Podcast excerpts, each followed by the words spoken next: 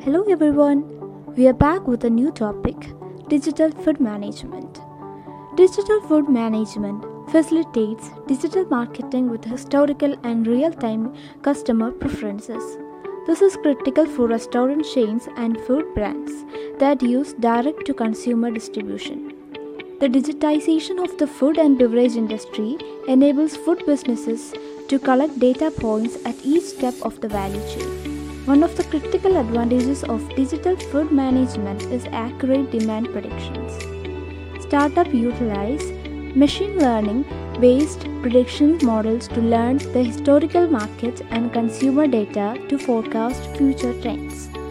Food companies use this data to reduce inventory loss and optimize supply chain management. This way, food businesses equip themselves for market fluctuations without incurring huge losses in procurement and storage.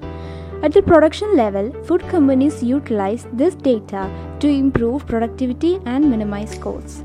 In the upcoming episodes, we will talk about the new trends in food technology. Staying ahead of the technology curve means strengthening our competitive advantage. Stay tuned. Thank you.